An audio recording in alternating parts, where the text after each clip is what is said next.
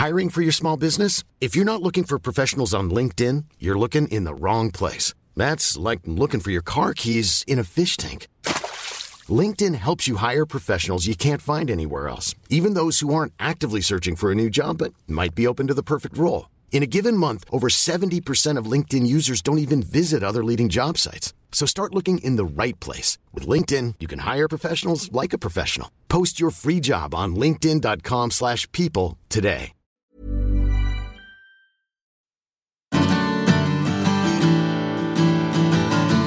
Hola a todos y bienvenidos a un nuevo episodio del podcast de Hannah Fernández, A Guide to Live Well una guía práctica para vivir bien en la que encontrarás entrevistas con los mayores expertos en salud y bienestar físico, mental y emocional.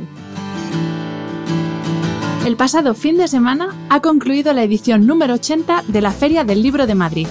Ha sido una edición especial por celebrar su 80 aniversario, por volver tras el parón de la pandemia y porque, permitidme el autobombo otra vez, este año no he asistido solo como lectora, sino también como autora de Aprende a Descansar. Gracias por demostrarme una vez más vuestro cariño y vuestro apoyo leyendo mi libro. Estar en una caseta en el Parque del Retiro de Madrid firmando y dedicando mi libro es un sueño hecho realidad. Por lo que significa el hecho en sí de escribir un libro, tarea nada fácil, por cierto, y por lo que significa para alguien como yo que ama profundamente la lectura. Por eso he querido dedicar este episodio precisamente a la lectura, en concreto a su poder terapéutico. Leer puede ser una válvula de escape maravillosa y saludable ante el estrés de la vida cotidiana. Abrir un libro es abrir la puerta a un mundo literario que nos abstrae de un mundo real que a veces resulta de lo más hostil. La lectura calma la mente y también el cuerpo. Un estudio de 2009 de la Universidad de Sussex demostró que la lectura puede reducir el estrés hasta en un 68%, reduciendo nuestra frecuencia cardíaca y aliviando la tensión de los músculos. Para hablar del poder terapéutico de la lectura, he invitado hoy al podcast a Jordi Nadal, licenciado en Germánicas por la Universidad de Barcelona, editor y fundador de Plataforma Editorial, el sello que me ha permitido publicar mi primer libro. Además, es coautor de Meditando el Management y la Vida y autor de Libroterapia y la Invención de la Bicicleta.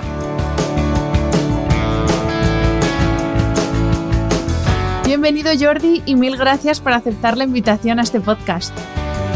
Qué suerte la mía ser invitado a este podcast, que lo más difícil del mundo es pronunciar bien podcast, pero por lo demás espero que nos salga todo bien. No sabes las ganas que una lectora empedernida como yo tiene de entrevistar a un amante y a un gran conocedor de la literatura como tú, que además eres autor de un libro que me ha fascinado, de libroterapia, que toda la entrevista vamos a hablar mucho de este libro porque efectivamente creo que la lectura es una terapia y tú con este libro has dado en el clavo. Eh, de hecho, Jordi, dices en la presentación del libro que en la actualidad no se trata de tener más información, más que nunca se trata de tener criterio de saber elegir qué es relevante. Se trata de saber descartar la información superflua.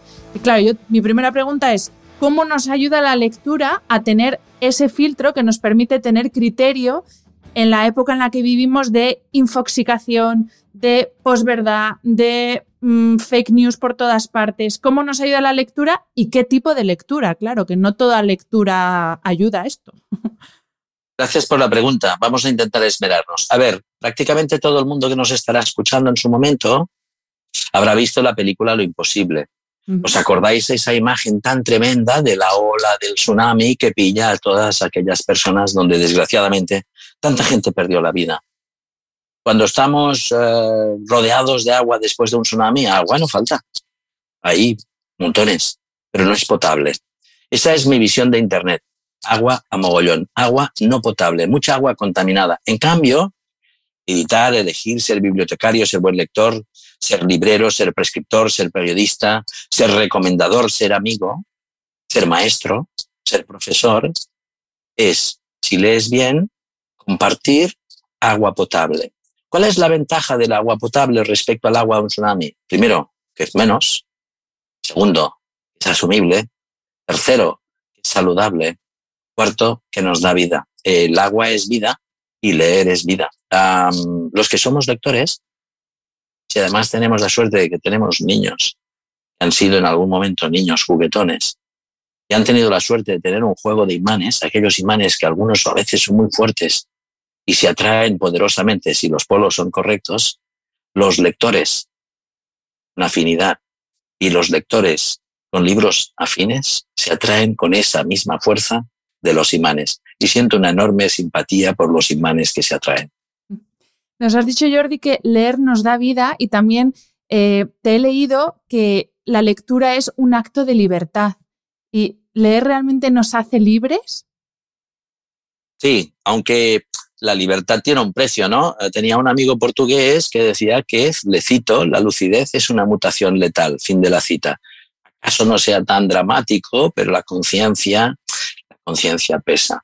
Sí, claro que leer nos hace más libres, sobre todo nos hace más libres si decidimos ser personas humanas que procesan las informaciones, un criterio y las sitúan en un contexto para tener una visión del mundo que nos permita acercarnos a hacer nuestra propuesta vital, como personas, como parientes, como padres, como hijos, como madres, como lo que sea, como ciudadanos, como empleados, empleadores, etc. Aquí lo que se trata es, el gran rol de la vida es hacer el único papel que nos viene encomendado, que es hacer nuestro propio papel, el de nuestra vida. Para ello, hacer un papel airoso de nuestra vida, la lectura nos da muchos recursos, porque nos da mucha libertad al compartirnos verdades de otras personas, verdades muy, muy pasadas por el crisol, que son aquello, la punta del lápiz, que es grafito, pero que con el tiempo y millones de años se convierte en diamante, pues uh, las verdaderas lecturas hay un proceso de transformación que nos entregan mucha vida verdadera condensada. Y eso es de una enorme intensidad, nos impregna, nos enriquece, nos aturulla, nos enamora, nos entristece, nos alegra, nos sacude, nos uh, despierta. Y en la mayor parte de los casos, los libros son buenos, nos hace ser más personas y más nosotros mismos, aquello que nosotros estemos llamados a ser. No sé lo que es, pero tiene gracia intentarlo descubrir. Qué importante esto que estás diciendo de, hacernos ser más personas, porque es verdad que estamos en una época, o por lo menos yo la, veo como eh, cada vez menos humana, más deshumanizada. De hecho, eh, hemos hablado antes de, pues eso, de la infoxicación que existe, pero también hay otros males que asedian la sociedad actual eh, que para mí son culto a la velocidad y el culto a lo nuevo. Y en este, en este sentido siempre pienso en los libros de Carl Honoré, que precisamente tiene uno que es Elogio de la lentitud y otro que es Elogio de la experiencia. Y te quería preguntar, Jordi, ¿por qué la lectura reposada, que tú siempre hablas de lectura reposada, es un antídoto tan potente contra estos nuevos ídolos de nuestra sociedad que son la prisa y, y lo nuevo, por encima de todo? La eficiencia y la eficacia por sí mismas y como valor único nos quitan espacio para detenernos, respirar, pensar, contextualizar, entender, descubrir ser paciente, dejarnos impregnar. la velocidad siempre y solo velocidad no es buena. Cuando nos detenemos, cuando baja un momento nuestro tono de voz, cuando dejamos espacio para que los silencios permitan que pasen cosas, escuches al otro o veas una hoja caer, lo que sea. Esa lectura reposada, esos momentos de silencio nos confieren la lectura. La lectura, muchos países los libros dependen del Ministerio de Cultura, muchos del Ministerio de Educación, en bastantes de los dos ministerios, y auguro que pronto la lectura formará parte del Ministerio de Salud Física y Mental, porque el mundo está tan mal que la educación y el leer vuelve a ser más importante que nunca. Los lectores nos miramos. Cuando vas en un transporte público y alguien lleva un libro y ves un libro de una editorial o de un autor que te gusta, es un subidón porque te sientes un poco menos solo. La lectura acompaña. Entonces, del mismo modo que había un científico que decía que sentirse solo tiene el mismo efecto sobre la salud que fumarse 15 cigarrillos al día, yo me atrevo a postular sin ser científico, pero habiendo leído bastantes documentos científicos que avalan las bondades de la lectura para la salud, por supuesto, mental y sin duda alguna también física, llegaremos a descubrir que quien lee no sé si va a vivir más, va a vivir mejor. Porque cuando tú lees una buena novela, cuando lees Elena Ferrante, por ejemplo, yo soy hombre de 59 años cuando estamos grabando esto. Lees a Elena Ferrante y dices, Dios mío, bendito la cantidad de cosas que saben las mujeres, estas dos protagonistas de esta tetralogía. Quiero decir, leer nos hace vivir más. Estoy totalmente de acuerdo.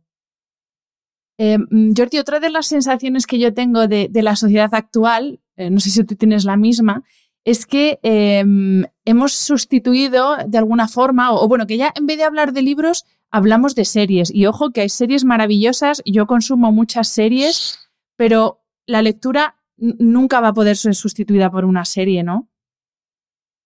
Yo creo que en la vida tenemos que tener buenos libros, pero también buenas películas, buenas músicas, buenas conversaciones, buenos profes, buen todo. Más vale una buena serie que un mal libro, para entendernos. Pero por supuesto, los grandiosos guionistas de las mejores series que nos han robado las horas de sueño y el corazón, han escrito frases absolutamente memorables, son gente que son autores de libros, lo llamen así o no. Un buen guionista es la demostración de que el talento se concentra y se condensa en un buen párrafo. Entonces, una serie es la forma audiovisual más eficaz de una buena novela. Dicho esto, tú puedes ver una serie extraordinaria, pero cuando lees el libro vives otro mundo. Entonces, eso es como el que va a Nueva York y solo se quiere pasear por las calles con número par y no por las de calles impar.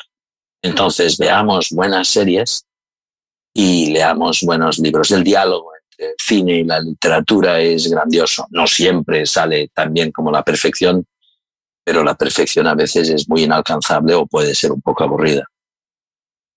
Jordi, a propósito de lo que has dicho antes, hablando de, los beneficios de la lectura, eh, te leo el titular de un artículo que publicaron en el diario de Sevilla en el que te entrevistaron. Y dice así el titular. En la vida es tan importante tener un médico de cabecera como un librero. En este podcast hablamos de salud, hablamos de bienestar, todo el bienestar físico, mental, emocional. Y preparándome esta entrevista, leyendo tu libro Libroterapia, me ha sorprendido la cantidad de estudios que ya se han hecho que demuestran científicamente que leer es beneficioso para la salud. Y te quería preguntar, en primer lugar, por esos beneficios para la salud del cuerpo físico, por así decir, tanto lo que tú has leído en estudios, que obviamente estás eh, súper documentado, como lo que tú mismo has experimentado eh, siendo un gran lector y, trabajando en el, en el, mundo editorial, claro. había un, un empresario, Jim Barksdale, que dice, si vienes a la reunión con opiniones, quédatelas, tráeme información para opinión ya me basta con la mía. Entonces vamos a intentar apoyarnos en datos. En la página web de mi editorial hay una pestaña que pone Leer es Vida, que son noticias relacionadas con la salud y la lectura. Y ahora aquí tengo entre manos un libro que no sale en el podcast, pero si leyésemos el título, se titula Leer y la salud mental. Y es una editorial anglosajona muy, muy seria. Entonces, vamos a ver. Primero, quien lee, en general, está mejor informado y por tanto mejor formado y por tanto tendrá más criterio. Tiene más criterio porque ha leído bien, tomará mejores decisiones. Si toma mejores decisiones, gozará probablemente de más oportunidades de tener mejores oportunidades laborales, un trabajo más bonito, y o económicas, y o de salud. Primero porque sabrá elegir qué come y cómo lo come. Sabrá elegir los amigos, las amigas. Si tú lees buenos libros, educas el gusto. El buen cine te enseña gente hay que evitar porque son pelmazos o muermos o malos. La buena música te educa el gusto, el cine por supuesto, y los libros también. Entonces, hay estudios que demuestran que, que quien lee vive hasta dos años más. Hay un estudio hecho en la Universidad de Estados Unidos que demuestra que en un barrio de Estados Unidos la diferencia no era el número de una calle que separaba un barrio de otro, sino que en un barrio de otro, en uno, había una biblioteca que fue enormemente dinamizadora de crear un vínculo entre los vecinos. En este mundo tan disperso, tan hiperconectado y paradójicamente tan aislado, encontrarse con personas, hacerse compañía, darse consejos, formar parte de una red, es algo muy nutriente. Vamos a hablar mucho de la compañía en el futuro. En el Reino Unido han creado algo así como un ministerio para evitar la soledad. Entonces, si entonces, si en el mundo rico se ve como problema también, no solo la obesidad, no solo el sedentarismo, no solo el fumar o lo que sea, si ven como problema la soledad, duda cabe, estos libros que están a mi espalda son mis, mis guardaespaldas. Son mis guardaespaldas. Si en casa tuviese un incendio, buscaría un extintor. Es grande, llamaría a los bomberos. Pero en la vida que hay varios tipos de incendios a lo largo de la vida. Para según qué incendios, no tanto físicos con fuego, necesitas material para extinguir el incendio. Y haber leído es un buen recurso. Haber leído te da recursos para saber dar respuestas incendios en sentido metafórico que se pueden dar en la vida. Hay literatura para todo. Y si tienes un buen librero de cabecera, hay que tenerlo, como tener un buen médico de cabecera. Andas mejor acompañado, porque un buen librero de cabecera es como el dial, ese dial de radio que te gusta, con el que conectas. Hay que conectar no tanto siempre solo con la tribu que te afirmaría solo en una opinión y una manera de ver el mundo. No conectar con un dial para tribalizarte más, sino conectar con cosas que valen la pena para hacerte más cosmopolita. Decía alguien que un fanático es alguien que no quiere cambiar ni de opinión ni de tema. Esos libros te abren la opinión y te abren los temas. A propósito de esto que decíamos de la salud física, es que estoy recuperando ahora un, estudio que en, algún punto de, o de tu web o de tu libro, ya no sé dónde, pero tú lo mencionas, es uno de la Universidad de Sussex eh, de 2009, que demostró que la lectura puede reducir los niveles de estrés en un 68% tan solo seis minutos de lectura, incluso más que escuchar música o ir a pasear. Y ahora que nos volvemos todos tan locos con lo de ahora meditar y ahora comprarte no sé qué para meditar mejor y suscribirte a no sé qué plataforma para desconectar, pues que al final coger un buen libro a veces es, es la mejor herramienta de salud. Igualmente eh, para nuestra salud mental, que esto, fíjate, voy a contar una, pequeña anécdota. Eh, mi abuelo, eh, tuvimos la suerte de que muriera pasados los 90 años. Y es verdad que los últimos años sí que empezamos a notar un deterioro cognitivo importante. Le costaba hablar, le costaba, era más lento. Y empezó a ir a un centro de salud en el que les obligaban todas las, a ir todas las mañanas con el periódico leído y habiendo memorizado un fragmento de una noticia. En cuestión de semanas, eh, el cambio que dio mi abuelo y el retroceso en el buen sentido que dio en cuanto a agilidad mental fue algo alucinante, con algo tan sencillo como aprenderse y leer un periódico y aprenderse seis líneas. Cuando, cuando lees con pasión, cuando tienes el don de la lectura, que como todos los dones, hay gente que tiene dones y otros que tienen que educarlos de un modo más disciplinado, más férreo, ¿no? Pero cuando tienes una vocación, tienes una pasión, cuando sigues tu pasión, tu vocación, y disfrutas de un don y lo sigues, ese es el mundo más completo y más hermoso. Porque estás bien en tu piel y estás de menos mal humor, y entonces irradias. Y la lectura, la es tan potente que yo que soy editor y compito con 537 otras editoriales que operan en España, cuando un colega editor con el que compito saca un buen libro, en lugar de sentir envidia o fastidio, siento admiración y gratitud. Y disfruto la palabra admiración y gratitud porque alguien ha editado alguien, alguien ha editado algo hermoso, lo ha empaquetado, lo ha encuadernado, lo ha traducido, si se ha traducido y tal, y lo ha lanzado al mercado, y habrá un grupo de personas, serán 300 o 3000, 300.000, da lo mismo, que lo disfrutarán. Eso es, eso es glorioso. Eso es, eso es el Cirano de Bergerac, cuando en un momento determinado dice, cito al Cirano, ¿qué decís? Que la victoria, quien la ansía, no la alcanza. Si no hay de triunfo esperanza, hay esperanza de gloria de la cita. Leer es disfrutar la gloria de estar con, con pura vida.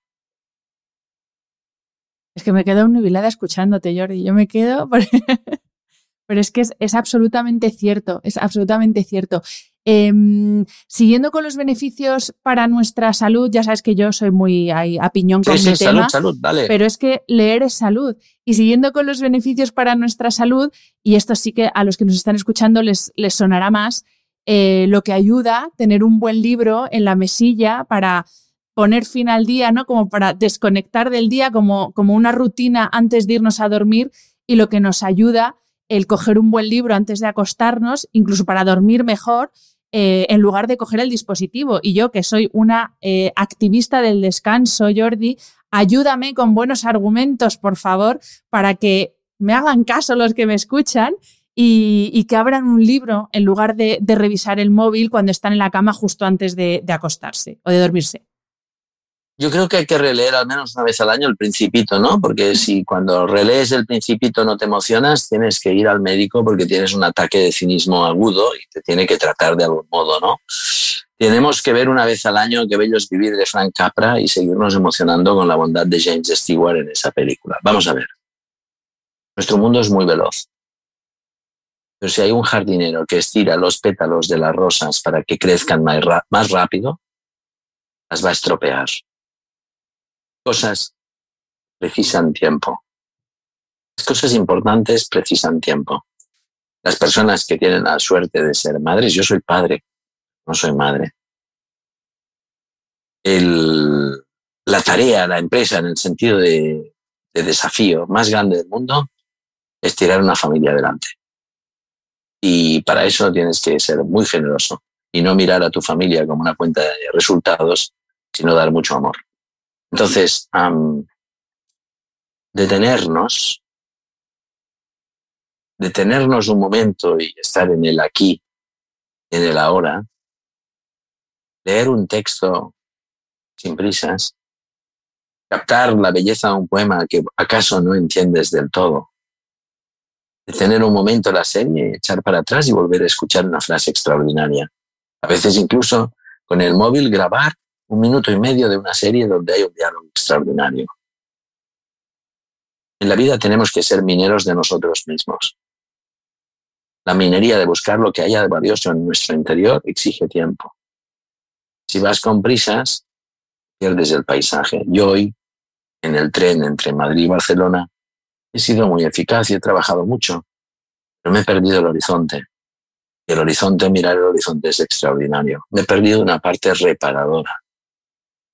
Para descansar, pongo, tienes que tener ritos. Y el encuentro con un libro, leerlo, por ejemplo, nosotros en casa le leímos a nuestra hija cada noche alternadamente, madre, un libro y yo otro. Leemos en voz alta un rato, ella un rato, papá o mamá. Leer voz alta un libro a alguien es la bomba. No se me ocurre un modo más valioso de emplear el tiempo para aprender, para crecer, para amar. Necesitas tiempo. Para madurar, necesitas tiempo. Y no hay un acelerador de partículas para... Puede haber empresas que hagan la distribución más rápida, pero la maduración más rápida normalmente lo que produce es merluzos. O sea, la gente que no quiere detenerse un momento y relajarse en un instante y entregarse no solo a lo visible y objetivo, sino a lo invisible, que es invisible, pero es innegable. Yo no tengo una fórmula matemática que me dice por qué la música de Johann Sebastian Bach me gusta tanto, o el adagio de Mozart del concierto de clarinete que suena en la peli Sueños de África, ¿no? Ah, no lo sé, no, hay una fórmula matemática, no me lo ha contado ningún ingeniero, pero sé que me conmueve. Entonces, hay que, del mismo modo que cuando los papis y mamis nos educan para que nuestro paladar sepa distinguir algo más allá del bistec con patatas, nuestra educación, para ser completa, tiene que educar nuestro gusto y darnos espacio para el tiempo, para el descanso, para el silencio, para los sentimientos y para los pensamientos. Y esos no se pueden acelerar. Eh, Jordi, hay una definición, o sea, no es una definición eh, oficial, por así decir, no sé dónde la leí de, leer, que me encanta y la tengo muy presente, que es que la lectura es un viaje para el alma. Y para mí, y estoy segura que para muchas personas, eh, la lectura muchas veces es un refugio en momentos en los que emocionalmente uno está peor o que espiritualmente está un poco más perdido y necesita encontrar como un ancla que, le dé sentido a, algo.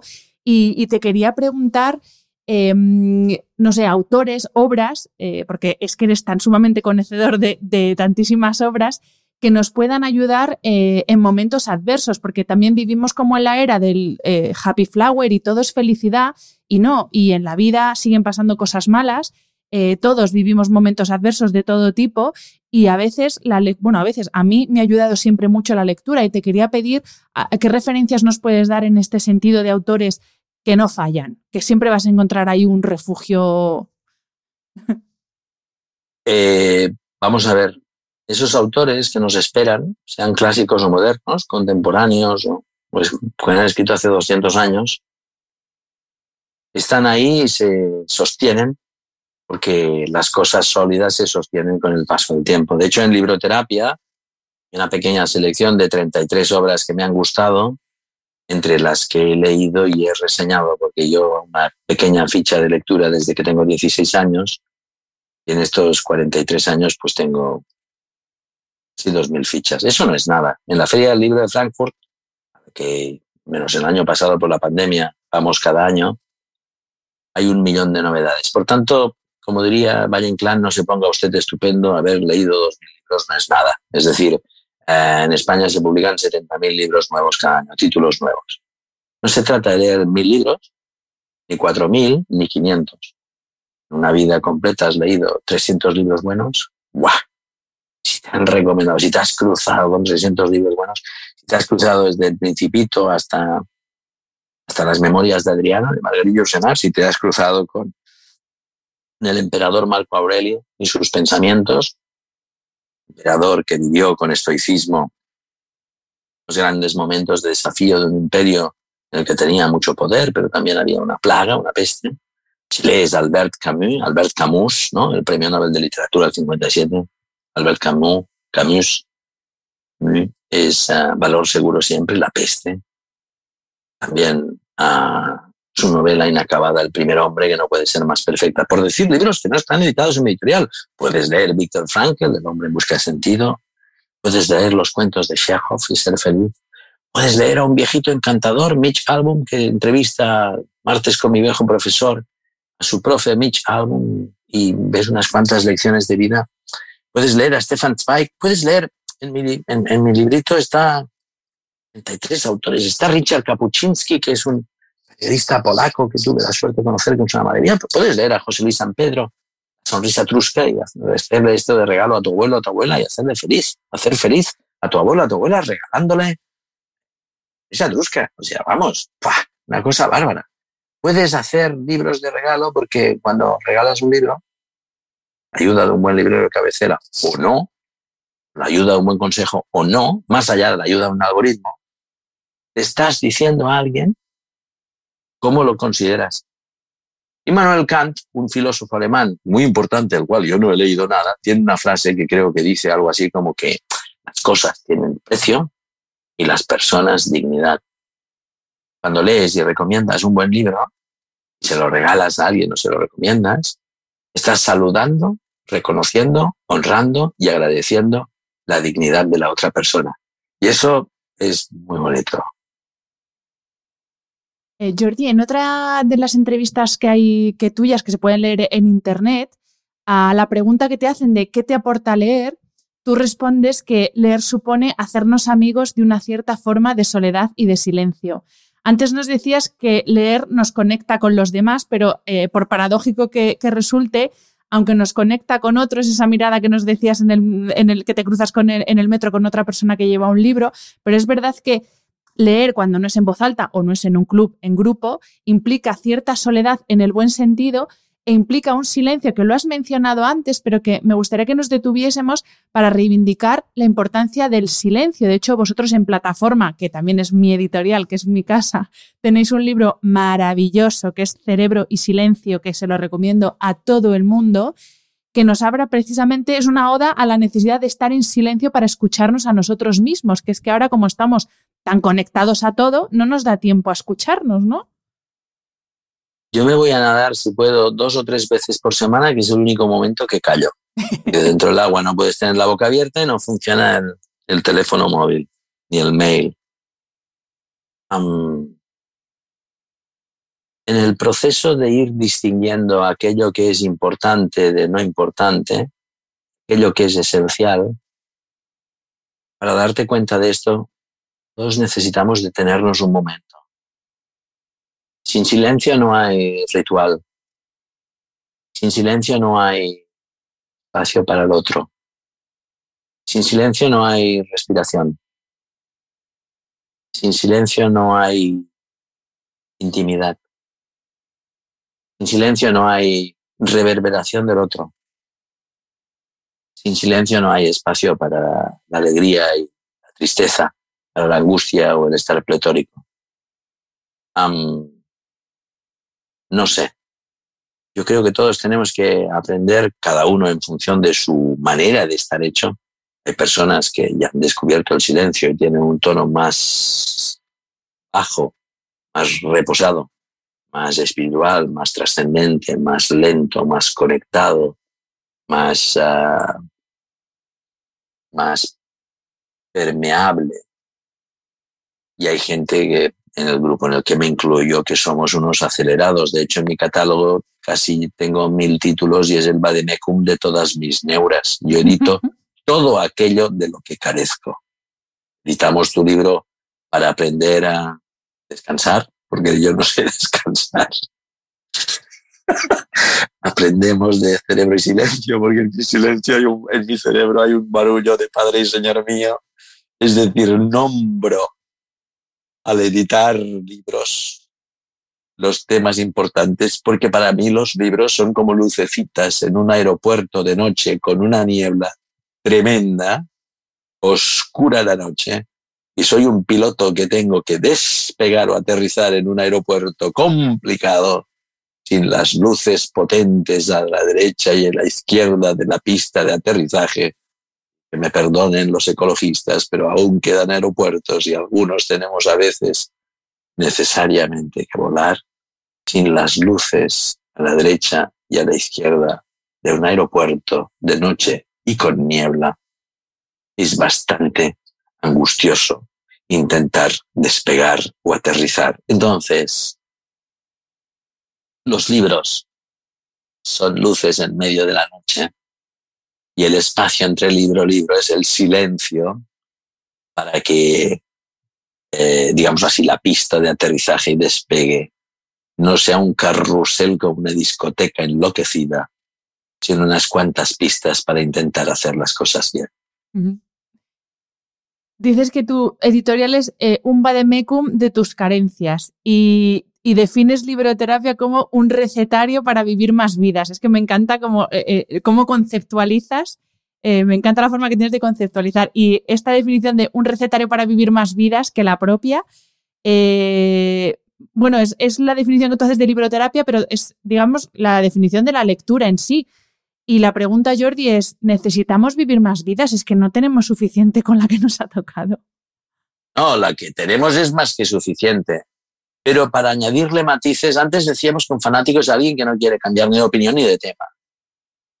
Pero del mismo modo que más allá del blanco y el negro, en artes gráficas, en la industria editorial y en muchos segmentos, publicidad, moda, etcétera, hay un instrumento que se llama Pantone, que sabéis que es una especie de regleta con gamas de colores numerados y hay 1114 colores introducir matices en los tonos de los verdes o del repertorio de colores que sean, introducir esos matices es añadir caso complejidad, pero en la vida hay que aceptar añadir complejidad para a través de la duda, del silencio, del criterio, de las buenas compañías y de la buena educación, luego simplificar. Primero llenamos la cabeza de información y va reposando y con criterio la vamos construyendo y luego vamos discerniendo cuál es superflua.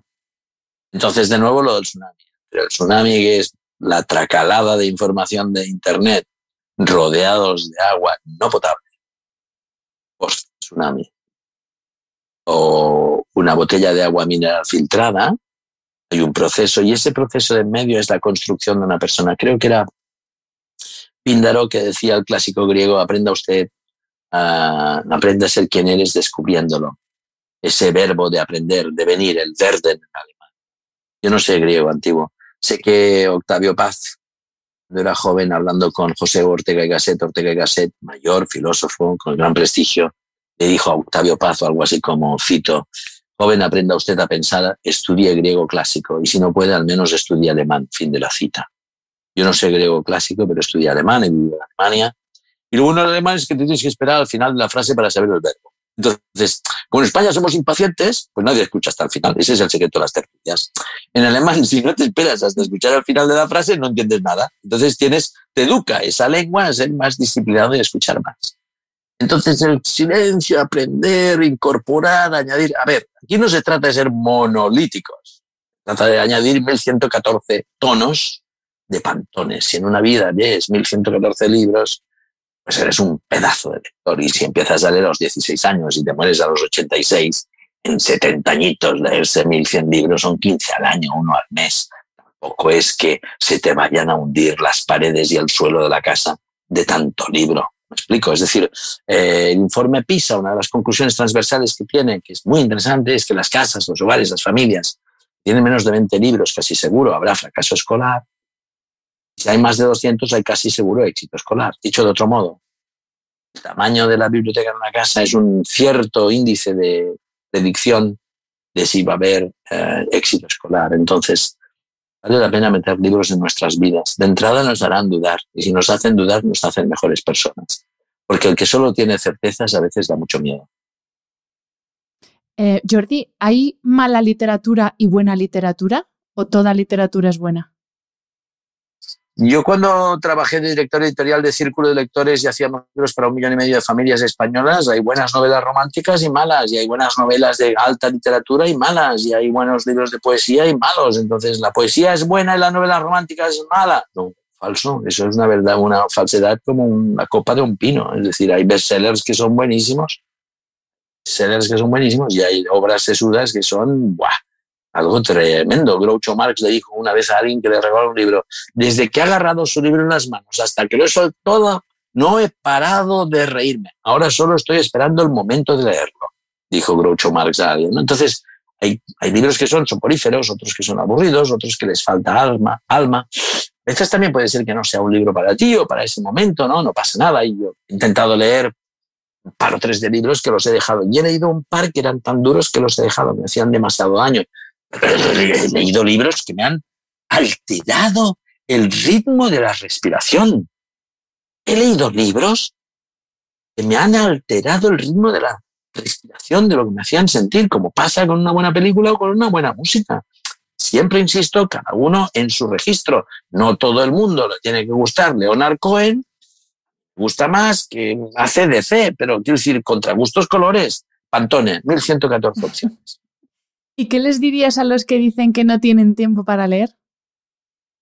Las personas somos aquello a lo que igual le prestamos atención con nuestro tiempo. Entonces es una excusa muy sana y muy fácil de pronunciar y gramaticalmente impecable y probablemente en muchos casos falsa. Es decir, si no tienes tiempo para llamar a tu madre, es que no te importa lo suficiente. Si no tienes tiempo para mandar una caja de regalo con un regalo bonito, no digo caro, sino bonito y bien pensado, alguien que ha tenido un detalle contigo, es que somos nuestra agenda.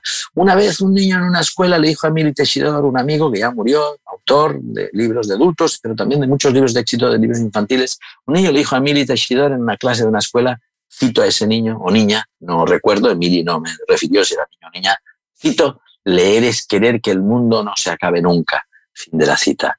Entonces, que no quiera, que no tenga tiempo para leer, porque no tenga tiempo tampoco para ver series, no tenga tiempo para hablar con amigos, no tenga tiempo para hacer deporte, no tenga tiempo para descansar y que no tenga tiempo para escuchar música buena. Que se pierda Mozart, que no pasa nada si te pierdes Mozart. pero no lo envidio. Eso, eh, me apunto esa respuesta eh, para, la gente que todavía me dice que, bueno, que tampoco hay que ponerse tan exigente con el tema del descanso y con el tema de dormir. Eh, me apunto la respuesta de que somos nuestra agenda. Me encanta porque efectivamente todos priorizamos lo que nos importa. Lo que pasa es que no nos gusta reconocer que nos importan cosas que no son realmente importantes. Pero bueno, este ya es otro tema. Es un compromiso, la gestión del tiempo es un compromiso con la realidad y con los valores. Las personas somos distintas y ponemos en primer lugar los eh, intereses o los principios. Si pones, antepones los principios a los intereses, eres distinto a si antepones los intereses a los principios. Yo llegaba pillado con el AVE a Madrid, pero el taxi me ha llevado rápido, he ido a buscar a mi hija a la escuela, he llegado a casa, te he avisado, aquí estoy, y aquí estoy. Y el rato que estoy contigo, mientras tanto no estoy al lado de mi hija, pero estoy hablando de, la lectura, que me parece que es algo muy bonito, y acaso esto haya una o dos personas que les haga venir ganas de leer, y quién sabe si de ahí saldrá un lector o no un lector vida es un misterio, muchísimas cosas nunca tendremos respuesta, pero uno no las hace para tener respuesta, uno las hace porque sabe que son importantes. Pues Jordi, para terminar la entrevista, eh, ¿qué libro tienes ahora mismo tú en la mesía de noche? ¿Qué estás leyendo? Estoy leyendo un libro muy bonito con cartas de amor. Hay un tipo Usher, si recuerdo bien, el antólogo, y hay, bueno, es un libro que hay que leer con un lápiz al lado porque lees unas frases maravillosas del sentimiento amoroso, es uno de los grandes regalos que nos ha dado la creación a las personas con la vida. En la canción aquella popular decía, tres cosas hay en la vida, salud, dinero y amor. Pues leer un libro con cartas de amor es, ah, es muy hermoso porque en el proceso de, notar si la vida te ha querido, tienes que haber tenido espacio para el sentimiento amoroso. Y cuando eso sucede, es, ah, chico o chica, te dices a ti mismo, los dioses me quieren, me han conferido el regalo del amor. entonces leer un libro sobre ello es ver cómo han querido los dioses a otras personas. Pues con esa recomendación tan bonita eh, terminamos la entrevista, Jordi millones de gracias por este rato, porque sí que has venido derrapando del ave, porque habíamos quedado. Y por supuesto, públicamente te quiero dar las gracias porque tú y tu editorial y tu equipo habéis confiado en mí para publicar mi primer libro y, quería darte las gracias y quería aprovechar justo el lanzamiento del libro para, para tener esta charla contigo, así que muchísimas gracias. No tengo la suerte de ser ni médico ni maestro, las dos profesiones en sentido amplio más hermosas del mundo, pero ser editor es como el polvillo de estas dos profesiones sale una levadura y surgen cosas bonitas. Ser tu editor y ahora estar contigo en, un podcast es una prueba más de que los dioses me quieren porque he tenido dos veces suerte contigo. Pues muchísimas gracias, Jordi. Gracias a ti.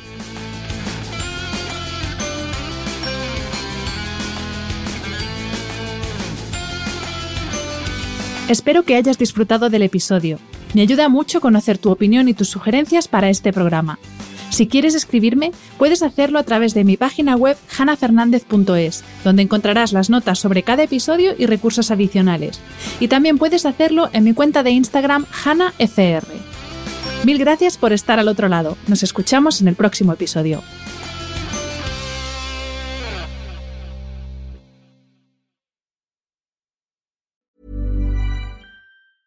Normally, being a little extra can be a bit much, but when it comes to healthcare, it pays to be extra.